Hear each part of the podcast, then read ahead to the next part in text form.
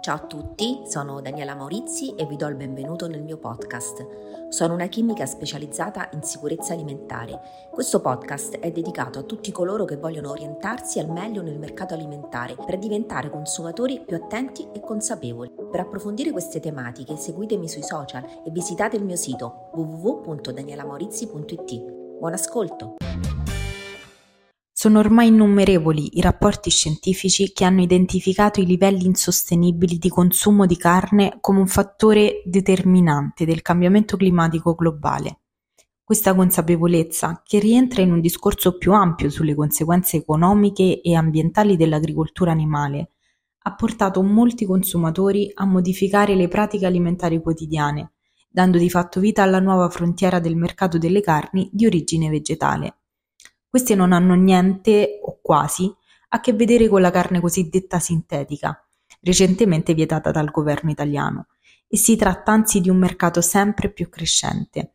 Ne vogliamo parlare con la dottoressa Maurizi per analizzare le implicazioni della sicurezza alimentare che questo comporta.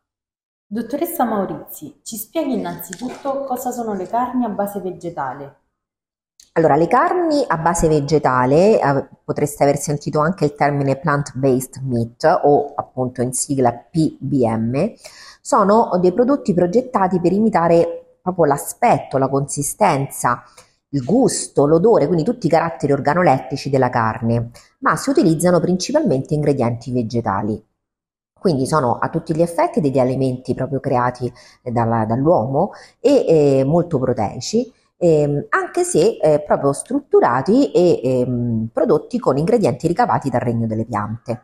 Eh, la carne vegetale è eh, il frutto di una mh, diciamo, manipolazione alimentare che, come correttamente mh, introducevi tu, è stata originata dalla necessità di sostituire la carne animale, ma anche i prodotti della pesca, il latte, i derivati del latte, le uova, eccetera, vuoi sia per implicazioni etiche, anche, ma, ma però anche per necessità ambientali ed economiche e le principali tipologie di carne vegetale che sono presenti in commercio sono a base di seitan o anche di muscolo, così viene chiamato di grano. Nonostante sia un'aggiunta relativamente recente, quindi alla conversazione, chiamiamola così, culinaria, eh, la popolarità e l'impatto dei prodotti PBM sono un fenomeno culturale in crescita, proprio mh, talmente in crescita da plasmare il settore alimentare. Negli ultimi anni sono sempre di più consumatori che si stanno allontanando completamente dai prodotti a base di carne per abbracciare una dieta vegetariana o addirittura vegana o comunque ridurre eh, sensibilmente il consumo di questi alimenti nella vita di tutti i giorni.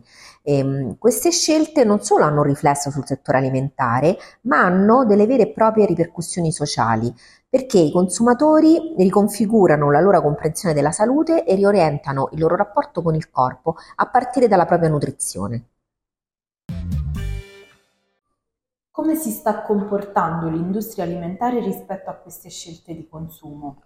Ecco, come dicevo prima, visto che per molti consumatori, quindi i prodotti PBM, sono legati a discorsi sulla salute pubblica e sul comportamento green, quindi mh, diciamo la carne di origine vegetale è spesso considerata come parte di una dieta più sana, orientata appunto alle verdure e quindi eh, in diretta opposizione alle, chiamiamole così, malattie della salute pubblica del consumo di carne.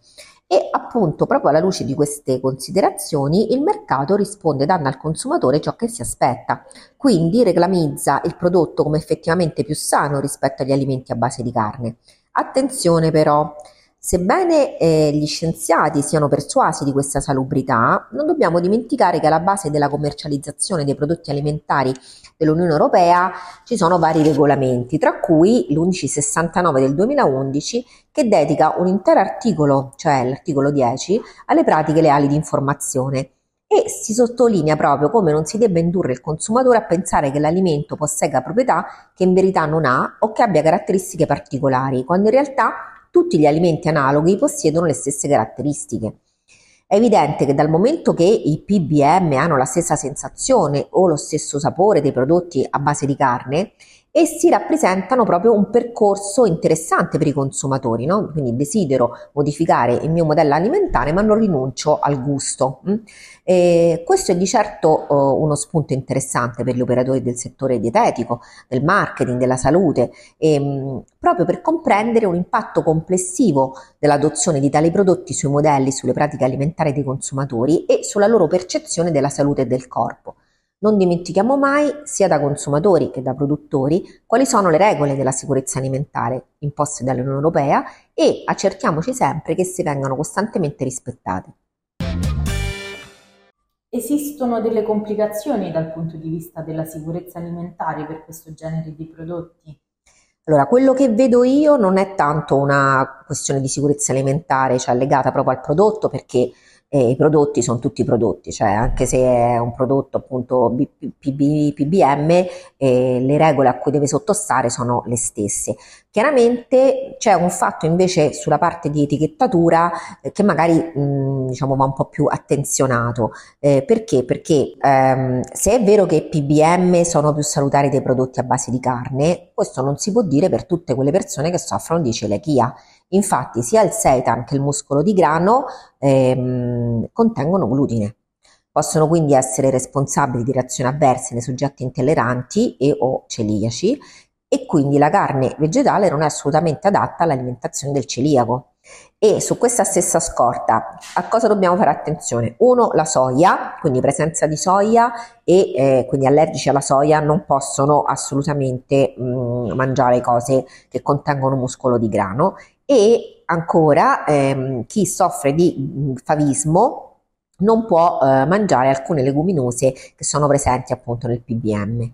E questi sono appunto ingredienti in grado di scatenare reazioni allergiche, eh, anche gravi, che devono essere appositamente segnalati nell'etichetta del prodotto, come sappiamo, in carattere diverso dagli altri alimenti, quindi per esempio in grassetto, in corsivo, sottolineato, in modo che chi va a guardare mh, mm, le, appunto le, le, l'elenco ingredienti possa subito vedere se c'è l'allergene eh, attenzionato.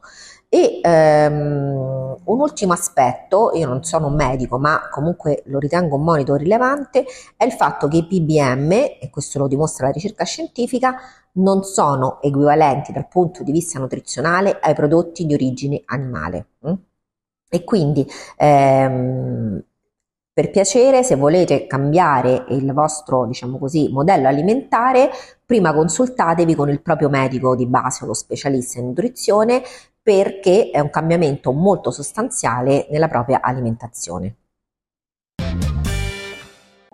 Grazie per aver ascoltato anche questa puntata della sicurezza alimentare a portata d'orecchio e eh, ci vediamo, ci sentiamo soprattutto il prossimo martedì in cui parleremo di packaging intelligente e quindi se il packaging è intelligente così scopriamo la qualità e la sicurezza degli alimenti. Grazie, ciao!